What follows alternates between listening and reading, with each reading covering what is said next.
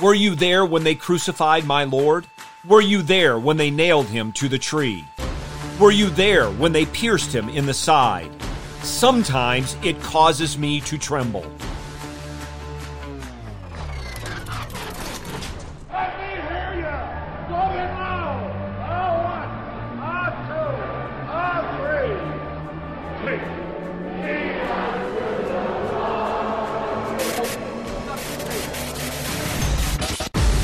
Welcome to In the Bullpen Up and Ready, a ministry of developing contenders.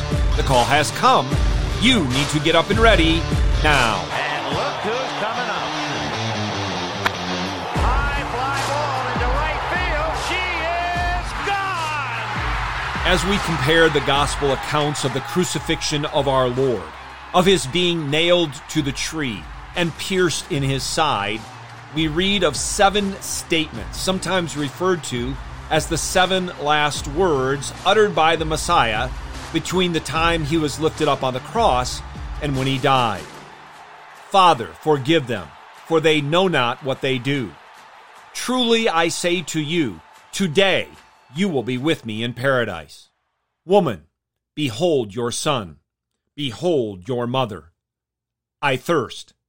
It is finished. Father, into thy hands I commit my spirit. And also these words, found in the Gospels of Matthew and Mark, but long before that, in the opening words of Psalm 22. My God, my God, why have you forsaken me? For any honest student of the Bible, the crucifixion of Christ is an historical fact.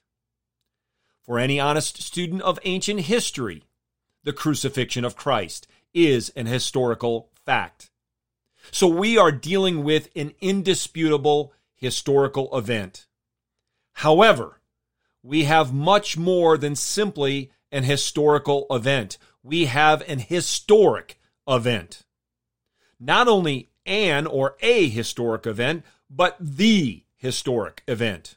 One that defines the essence of Jesus' ministry, the essence of Christianity.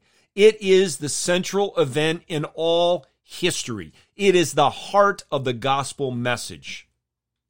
But what about the words of our text, those uttered by Christ while he hung on the cross? The words, My God, my God, why have you forsaken me? I want to answer that question in a twofold way. Why was it necessary that he was forsaken? And what did it accomplish? God the Father forsaking his only begotten and beloved Son was necessary because of our sin. All of us, like sheep, have gone astray. Each of us has turned to his own way. And what did it accomplish? Salvation. But the Lord has caused the iniquity of us all to fall on him. In addition to these words, Jesus would cry, It is finished. That does not mean to be continued. Nothing is added to the cross, but all flows from the cross. And having been made perfect, he became to all those who obey him the source of eternal salvation. Some people deny the necessity of a substitutionary atonement. Others deny the sufficiency of what Christ has accomplished. But those who are being saved joyfully believe both and rest in Christ alone for salvation. Get your eyes up, fixed on Jesus, the author and perfecter of faith, and be ready to deny yourself, take up your cross, and follow him.